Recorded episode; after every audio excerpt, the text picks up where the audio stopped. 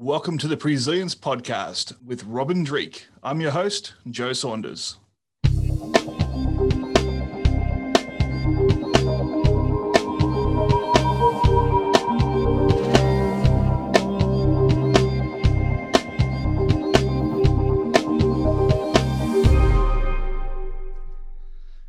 Morning, everybody. Welcome to the Presilience podcast. I'm joined here by Robin Dreeke. Robin is a best selling author. He's a professional speaker, a trainer, a facilitator, and a retired FBI special agent, where he was the chief of the Counterintelligence Behavioral Analysis Program. Robin has taken his life's work of recruiting spies and broken down the art of leadership, communication, and relationship building into the five steps to trust and the six signs of who you can trust. Since 2010, Robin has been working with large corporations as well as small companies in every aspect of their business, whether it's newly promoted leaders, executives, sales teams, or customer relations. Robin has crafted his consultancy, People Formula, for quick results and maximum success. He's the author of three books. It's Not All About Me, the top 10 techniques for building quick rapport with anyone, Sizing People Up, a veteran FBI agent's user manual for behavior prediction, and The Code of Trust, an American counterintelligence expert's five rules to lead and succeed. Robin, thank you very much for joining us on the podcast to talk about a very important topic of how do we build trust in our organizations. Welcome. Thanks, Joe. Thanks for having me on. Uh, it's, it's, great to see you. And what a what a year for building trust. we have a lot to unpack, my friend, and, and we'll, we'll, see how far we can get in half an hour. But uh, Robin, for, for those that that uh, want to know just a little bit more about your background, uh, other than just the the quick paragraph I just read out, um, look, I, I know uh, we could go we could go deep, but if you just want to give a quick snapshot of who you are and how you got to where you are. Yeah, um, it's where I, I love, love, to tell the funny stories of failing at everything else I wanted to do growing up, and wound up doing this. Um, so yeah, I went to the Naval Academy, um, and from the Naval Academy, I went to the Marine Corps, Marine Corps FBI. Um, people often ask me, so Robin, how did you get to be the chief of the Behavioral Analysis Program and Counterintelligence in the FBI? I said that's easy. I wanted to be an aerospace engineer, Navy pilot, and astronaut, and absolutely failed at all those things. but I what I ultimately did want to do is I wanted to become this great inspirational leader. And I had this massive type A personality, as you can tell from that um, that um, bio you read about me. And if you're going to be a great inspirational leader, which means you're going to make it about everyone else but yourself. You're going to be the resource and success for those around you, resource and success for the companies in which you work. You cannot be self centered. And so being able to get over yourself while still playing to your strengths is at the core of what I had to learn in leadership. I was I was naturally born with that that drive and energy and enthusiasm to move forward, but I didn't realize how to shift the focus from myself to others, which is at the core of great inspirational leadership. Absolutely, well, that's a that's a fascinating snapshot in itself. But uh, we, there, there are many different topics we could talk about with you. But the the one that we kind of identified as being something that's very important as we enter into 2021, where we've got people, at least here in Australia, we've got people that are returning back to the workplace for the possibly for the first time in a year. Uh, we've got people that have been through uh, separations of, of, of, previous employment that there may be a change in careers or um, you know, you've got people coming back to the workplace that have been there a long time, but they've been through a trauma, a collective trauma in terms of a pandemic, in terms of having their whole life uprooted. We've had uh, we've had a lot of issues going on.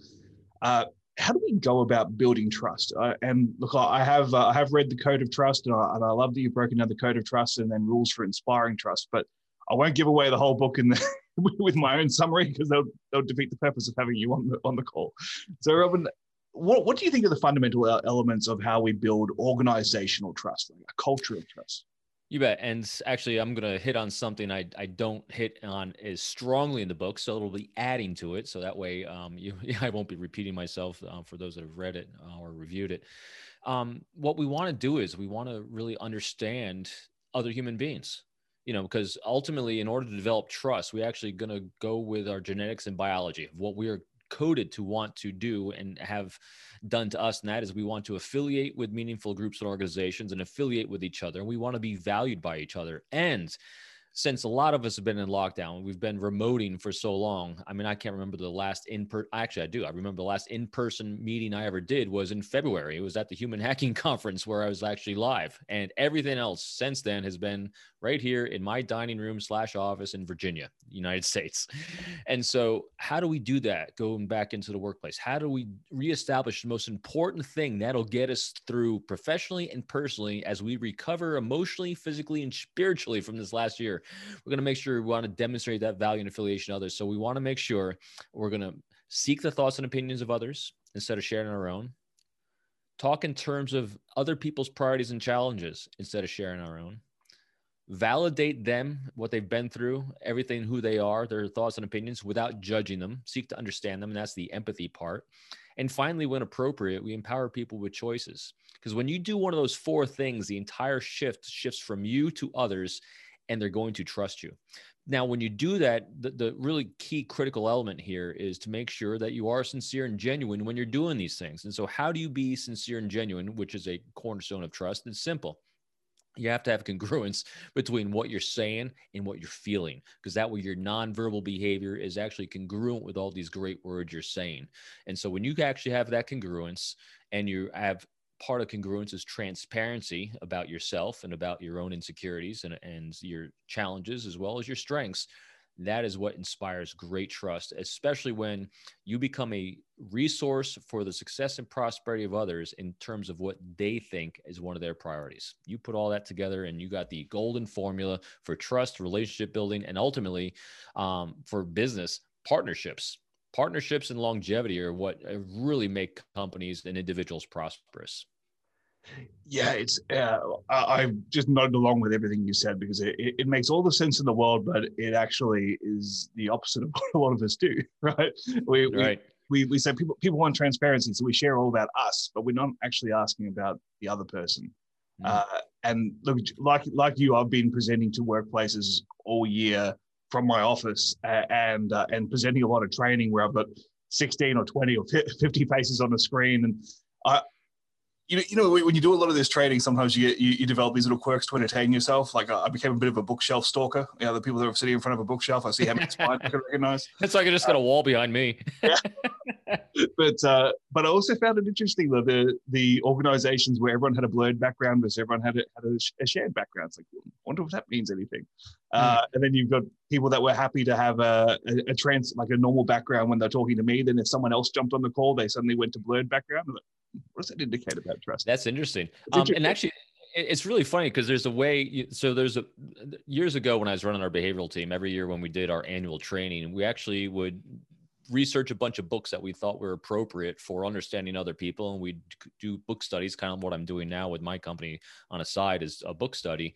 And i remember one of the books we gave out was a book called snoop and what Snoop was about, it's uh, what your stuff says about you. And actually, they did an analysis of people's desks at work, their their workspaces, and so you could tell things by people by one what they had on their desks. Was it personal, prof- professional? The angles of thing was it angled outward for other people to take notice of, or angled inward for them? And so when we're doing all these zoom calls exactly the same thing you're making those observations especially when you know people are changing their backgrounds when other people join calls that's that's unique. Mine is all about lighting. About as simple as it gets. Yeah exactly exactly. Uh, let, us let's, get into some some practicalities. Uh, we let, us let's, let's put ourselves in the in the shoes of uh, perhaps a new leader coming into a workplace uh, where maybe there's there's been some cultural challenges, maybe there's been uh, pre- previous leadership hasn't really done a great job of inspiring trust. Maybe we've got someone who's walk, coming into the, the workplace new, they're transferred laterally, whatever. Right? It's, it's a it's a it's a new challenge. What are some of the things they can do practically to start turning around the ship and in, in, in terms of building that culture of trust? Um, first thing, they have to start building a reservoir of trust and that's going to happen over some time. You can, you're not, you know, people are going to be are going to listen to you a little bit when you first show up.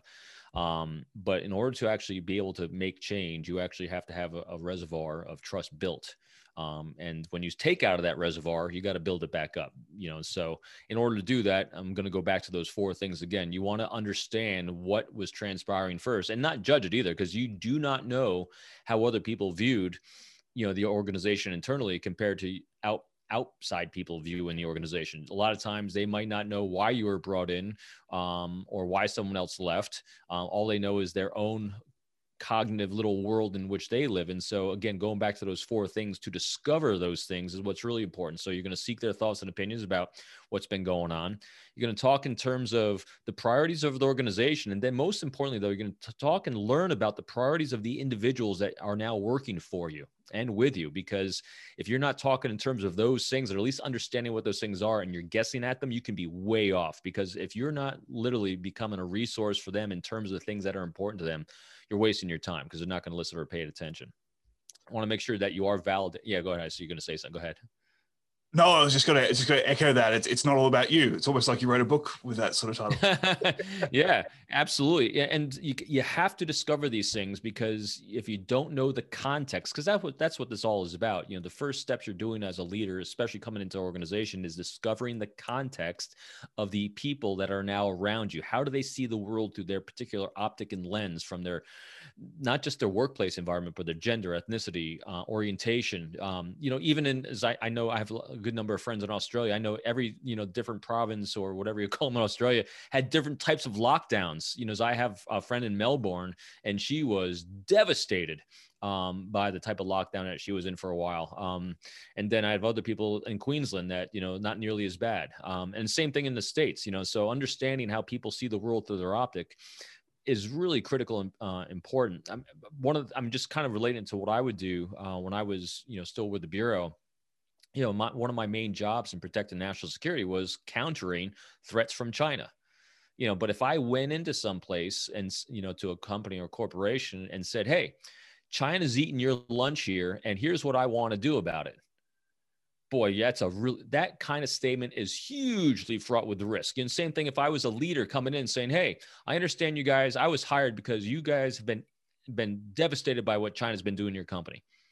What I what I failed to understand is they might not all think that. They might not have experienced that. And so instead, the best question to go in with, again, seeking thoughts and opinions, hey, what do you think about China?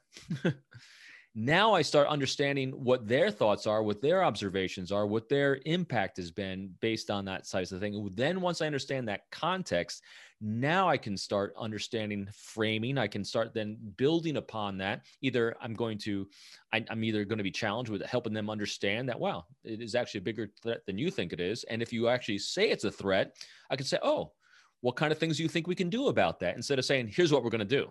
So again, you want to make make sure that people are feeling part of the process, that they're being listened to, and that they have input. Doesn't mean you're, you know, as a leader, you're going to necessarily do everything they say, but people they don't necessarily need you to take actions on what they say. They just want to make sure you understood and heard what they said. And so you start doing that, you start building that trust. Absolutely, uh, it's one thing that we we coach people on all the time. Is if you want to uh, you want to facilitate change, make sure that the the people that are going to be affected by the change have had input. Uh, and it doesn't necessarily have to be uh, you don't have to do what they said, but they at least want to be consulted, right? Absolutely, they, absolutely. They've been listened to, and and if you if you decide to take that information and discount it, or it, it doesn't weigh up against something else, that's fine. But as long as you actually consult with those people, because uh, we've seen a lot of organizational change programs that have failed because the the people that were actually going to have to do the heavy lifting were not asked what they thought, uh, and therefore it's just an inconvenience for them. And, and here's where you can build up that that leadership bank of of goodwill as well. So even if you don't take their input, but you sought that input, one that, that's going to build that that bank a little bit. But you want to really accelerate that bank. Share with them what you know how what they said you know was in terms of or not completely in terms of the priorities and the missions of what you're trying to accomplish. And and actually if you can actually you know great leaders use great positive language where they can actually glean one or two nuggets out of a whole bag that they were given. And instead of saying hey here's what we're not using with you you can actually say hey here's a couple things that you actually said that actually are in line with the priorities and the mission of what we're trying to accomplish. So i really thank you for that. So great leaders will find the greatness in the smallest things and validate because remember that's one of the four things you want to do and validate those thoughts and opinions. That's going to build that bank um, for you to be able to dip into if you ever need to yeah, let's expand upon that. You, you, mentioned a few times building the reservoir, building building the uh, the bank of trust there. and and quite rightly you said it, it takes time. Uh, I mean, it's it's very rare that you trust someone immediately. Uh, it's it's always a good sign if you do trust someone immediately. Although it's also sometimes a sign that you've met a really good con man. if you do, if you're like, oh, I trust this person, but I'm not sure why. It's like, hmm, maybe maybe just explore that a little bit. Uh, but uh, but let's talk about how you actually go about over time building that reservoir of trust. I know I know it comes back to those four points you keep, you keep re- uh, referencing. Uh, how important is that consistency and congruence as you as you alluded to at the start? Uh, extremely important. Um, as a matter of fact, so uh, I, in this last year, I have I've wound up partnering with a good number of people, um, interacting with numerous people numerous times, like yourself, and and I was asking myself, like like some of these relationships I've I've delved into professionally, I I jumped in all in rapidly, and you know which is you know which you would think is like hey this this behaviorist um, guy was you know he'd be more slow moving more contemplative and then i really thought about like what inspired me you know to want to do that and assess that you know and in other words how did they build their bank with me so fast. And that goes to the six signs um, you know of sizing people up and, and, really assessing this rapidly and that is the first thing they did uh, and, and this is all going to come back to congruence like you just mentioned a second ago is they demonstrated vesting in my success. And they, they're able to quickly articulate in their words deeds and actions that they saw how my success was completely tied to their success. And so they're able to bridge those two things together and it made complete sense the second thing is they didn't look at the interaction with me as transactional, you know, short term. They actually were talking longevity. So they're talking long term. You know, they're talking about the plans for the year. They're talking their one year goals, their two year goals, and their three years goals, and how together um, what they thought was you know tied together, you know, for those things through you know doing some quick research on you know when you get an email from someone you see their company they're from you do some quick research and you can quickly get a, a, decent idea about the reliability. In other words, are they competent in what they do? And then through your conversations, pretty rapidly, you're going to see if they have the diligence and energy and team to follow through on that, because that's part of it. They're using that great language, those four things with me. And, you know, from what I can assess, uh, again, short term, it could derail rapidly. But again, when you're assessing, they're, they're emotionally stable. And so when I'm looking at those things, you can assess, you can observe those things pretty rapidly but now when I'm seeing great congruence with their nonverbals, with their um, tenor, their intonation, their voice, their vocals, everything I'm seeing on a Zoom call, when I'm seeing lots of congruence, which is translating to transparency um, when I have questions or concerns, um, speed of response, whether it be via email, text, or interper, you know, via Zoom. All those things are, are some really good points to say, hey, can actually take another step forward because they built a pretty decent bank really early on. And so far, it hasn't let me down. So we'll see. Now, again, the key here manage your expectations, you know, because, hey, and I always say things can go sideways, you know, and so I always will, you know, when I assess someone pretty rapidly like that, again, it doesn't happen all the time, but in the few cases that you do, um, I manage those expectations and, hey, this is kind of a, a risky thing I'm doing but as long as I'm not investing a whole lot of my resources in this, except for some time, you know, let's explore this together and see what happens. Yeah, really, really interesting, uh, and and I think there's a there's a valid points for, for anyone who's looking to do business with with others. I mean, obviously, whether it's your customer, whether it's a whether it's another business you're partnering with, uh, the skills to be able to build trust quickly, uh, and that that takes a long time off that sales cycle. Uh, if you can get people to trust you immediately, and it's not a it's not a six to 12 month slow dating process before you actually get a signature. Uh, that that can have massive impact on the bottom line and in terms of just just incoming business and, and getting things moving because sometimes we expect these these processes are going to be a very very long drawn out a lot a lot of coffees and a, and, a, and a, lot of drinks and a lot of a lot of tickets to sports games and whatever else is going to take to build trust. And it's almost like a courting process. But if you can speed that up uh, that has dramatic impact. And if you can great. And if you can't remember the tempo and pace is set by others not by yourself i mean because if you start pushing tempo and someone else isn't ready for that you're then you're going to come across as creepy and then the likelihood starts decreasing rapidly because Absolutely. again now now if you need to push tempo because of a timeline you're on because of the pressures you're under because of the structure of organization whatever it is no problem the way you offset that is be transparent with the fact that you're on a timeline. And so that that way if they're not ready for that tempo and speed you can say hey listen you know here's what my timeline is because of x y and z. If that's too fast for you i completely understand. Let me know now and i won't be a bother to you. Because at least then you're going to at least leave them better for having met you. Their their thoughts of you are positive. You're going to have a better personal brand from it, and then you're going to get referrals because you know again, transparency can really offset a lot of those negative things. Yeah, I'd like to change gears just slightly and uh, and give you a. I guess kind of a specific situation that, that I'm curious about because it's a, it's a situation in my former career I found myself in uh, where perhaps you've got a leader who's, who's built really good, really good relationships and trust with their the people underneath them. That they've got a, a good uh, culture of trust within their unit, but they're getting pressure or they have to make a decision. They have to make a call that's that's come from the board or come from the next level of management. They feel like when they when they relay this, is going to break some of the trust they've built with their people. Then maybe they have to make an unpopular decision, whether it's layoffs, whether it's changing working relationships. Uh, I mean, obviously, COVID has changed a lot of things. There's a lot of people that, uh, a lot of leaders that have been in this position where they've had to make unpopular decisions and feel like they're they're abusing or breaking this trust they've spent years building. What sort of advice do you give to leaders in that in that position? Because uh, I mean, on one hand, there's a there's definitely a strong inclination that I need to protect my own personal brand. I need to protect my own personal and, and, and sort of throw all the blame on the board or on the, the decision makers. But we know that's not the right thing to do either. There's there's perfectly valid reasons why this has happened, and we want to make sure that we're not just sort of throwing the company under the bus, so to speak. Uh, how, how do you sort of balance the nuances of that sort of situation? You know, I, I I thought about this, and I've believed this my entire career, and I adhered to it. And then uh, I recently read uh, Jocko Willink and Leif um, um, Babin's book on uh, extreme ownership, and and so you have a couple Navy SEALs saying the exact same thing, and this is what you got to do. You have to understand why. You know, you as the leader first have to understand why you have to make the decisions you're being forced to make, and you start out by understanding that people aren't doing something to be malicious. They're not doing something to undermine the company. They're not doing something to hurt people. You know, if you take that as your as your understanding premise, then you can move forward from there. So first, no one's being cruel, no one's being mean, no one's being inconsiderate. Um, they're making the best decisions they can for what they understand the company's priorities and missions to be in order to move forward. Your job is to figure out why if you don't, because your next job as a leader is to be able to articulate to those under you the why. This is why we're doing it because it's in furtherance of the mission of the company, of the priorities we have, of the priorities of our team, and the mission of the team. And the only way you can do it is if you know it. And so the onus then comes back on that's where that one of the meanings behind the expression of extreme ownership is you have to own it. You have to understand it. You have to own it because if you can't understand it and own it and pass it on, and it's going to go into it. Doesn't mean you're going to be popular necessarily. Doesn't mean you're going to make friends.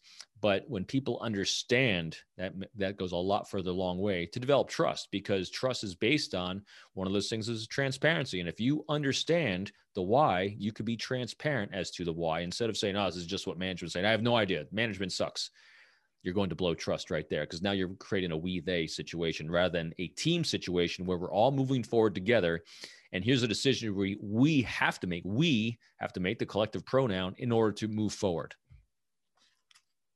Yeah, I think that consistency is so important there because it, you don't, uh, sometimes uh, I think leaders get mixed up between, uh, between having a good culture and being liked. And, and I think sometimes you don't have to be liked as long as you're consistent. Yeah, as long as I, as long as I, I, I know like that I, I trust this guy's going to make the right call I just don't I don't trust I'm going to like it all the time, but at least I understand their reasoning and I understand they're going to do the right thing by by the business. And sometimes, most of the time, it's going to it's going to benefit me. Sometimes I might be on the short end, but as long as the, the reasoning is consistent and it's not uh, irrational, I think sometimes that that is more important than being liked all the time. Yeah, and matter of fact, you you reminded me of a great conversation I had with my son, uh, who's at the Naval Academy right now, and um, I remember when he was first there and his plebe summer, you know, when they first getting indoctrinated and, and going through their their sort of boot campy like things. I remember he told me uh, at the end of the summer how he was disappointed because um, he wasn't liked by all these people, and he was equating leadership with liking. And it really kind of challenged me because my code of trust, it's all about you know being being there for others and liking will kind of infuse itself in there when you're uh, when you are taking care of others sometimes but when i really thought about it deeper i was like leadership has really has nothing to do with liking because what i have these three pillars of my leadership that i believe very strongly in and i it's kind of the bedrock of, of most and that is leaders do three things i call them the three legs that hold up the stool one leaders accomplish the mission Plain and simple, they accomplish mission. The second, they keep people safe emotionally and physically. Because if you don't keep people safe, you're not going to be able to accomplish the mission. And the third thing is, is they they're an available resource for the success and prosperity of their people without expectation reciprocity because that's what inspirational leaders are. They are there for their people. They're morale officers. They're people that help people advance in their careers. They help them get them where they're going, and they're they're an objective resource for those things. And that's how companies and organizations and anywhere moves forward in families and everywhere else. And I, I related these things to my son. I said, "Does that all make sense to you?" And he goes, "Yes." I said, "So where's liking in there?" Yeah, it's uh, it's it's interesting if I look back on uh, the most influential leaders and even even the teachers that I had in, in school, that um, I now look back on and go, man, they had the biggest impact on me. Half of them I didn't like. Like at the at the time, I really didn't like them because I didn't understand what they were doing and why they were why they were pushing me so hard or why why they were never happy with what I did and and it was because they knew I could do better right? And they they knew that there was there was a, there was an end game, and they didn't really care if I didn't like them at the time because they had to get me to where I needed to go. And uh, and I, I, look back on that, and even though at the time, especially especially I'm talking about teachers when I was young and egocentric, and I, couldn't couldn't see outside my own immediate needs. Uh, you know, I, I, look back on those teachers now, and I'm like, man, I'm so glad I had those people in my life because the the anger they stirred up in me actually made me perform better. You know, sure. so what do you mean an A minus isn't good enough? I'm so much ahead of everybody else. Like it's because they know you can do better. You're mailing it in. Um, you know, it, it's it's easy to reflect on those things. I mean, I, I look back, same thing. You know, did I like these people that were my greatest teachers, mentors, and guides, or did I admire them? You know, and and did I respect them? You know, I'll go for admiration and respect other than liking, because liking someone is mostly based on commonality of morals, ethics, beliefs, and, and interests. Um, a lot of times, it has nothing to do with all these other factors that actually make inspirational leaders. Yeah. All right, Robin. Just to uh, to bring us home, I, I want to just ask you one one final question before we talk about a little bit about your products and, and what you offer. But um, if you had one piece of advice for leaders that are, I guess, in, inheriting a, a, somewhat broken or or uh, I guess damaged people that are coming back into the workplace. And, and, look, some of them are going to be fine. Some of them will be thriving in the in the online environment. Some of them are going to be perfectly normal. Others are going to be wishing they could stay at home, and, and others have been through some yeah, a pretty rough year. With those leaders that are bringing their teams back together into one physical workplace, what, what's some advice you would give to them to recreate that culture of trust and to, and to look after everybody? Yeah, uh, it's actually the advice I give all the time, which I think is the easiest thing to start doing because it doesn't require any extra time. It just requires a better focus. And that is one, update because you might have already know update the priorities of those people around you. You know what their needs wants dreams and aspirations what their challenges have been and and figure out how you're going to be a resource in terms of those priorities. So update your priorities on every individual. See if you can come up with the top three personal and professional. That's a great challenge. And the other thing is go out of your way to discover their strengths everyone's got weaknesses everyone's been challenged in something everyone's got you know insecurities that they're going to deal with coming back in the workplace. All right get over those stop focusing on those we all got them. Focus on their strengths. You know what did they what what great things they learned during this lockdown? What things what new skills did they develop because of this? I mean w- there's no doubt we all have come away with something. I've become a better more avid reader. I know how to use technology a heck of a lot better you know and you know and so focus on their strengths know how to validate those and, and utilize those and focus on their priorities and figure out how you're going to be a resource for them in terms of those priorities. Excellent, really, really good points. Now, Robin, uh, let's talk a little bit about what you uh, what you offer. We, we talked offline a little bit about uh, some of the online offerings you have. Uh, peopleformula.com. That's the that's the address, correct? Absolutely. That's my website, peopleformula.com. Uh, I got everything scaled for anyone in the world. if you want free things like uh, podcasts, uh, I got a page on there with all the current podcasts. This will be listed there on as well all the way up to my online training academy and that's what is the great offering there is i have uh, numerous courses uh, whether you're going for rapport trust or being able to assess trustworthiness in others i have my online training academy. And for your audience that's listening i created a coupon code it's called presilience 25 just as spelt in your uh, in your podcast and that gives you 25% off if you enter that coupon on any my online training including one-on-one coaching with me. So um, that's for your audience and again everything from quotes of the day. I literally just launched uh, at the beginning of the year a book study as well. So I'm going through a book every couple of weeks since hell, I'm reading so many books now anyway on Audible. Uh, I'm actually sharing all what, what I'm learning with everyone else. And so uh, jump on board with that and, and uh, pay attention to that as well. And uh, we'll have a great year together. Awesome. Well, thank you very much, Robin. It's been a pleasure talking to you, my friend. Uh, and I encourage everyone else to check out peopleformula.com and remember the coupon code Presilience25 for 25% off. Very generous of you. Thank you, Robin. I uh, hope you uh, enjoy the rest of uh, 2021. It started off interesting. Let's, let's see how it continues. Just keep building windmills for the windstorm. That's it. I love it. I love it. All right. Thank you, Robin. I'll talk to you again soon. See you, Joe.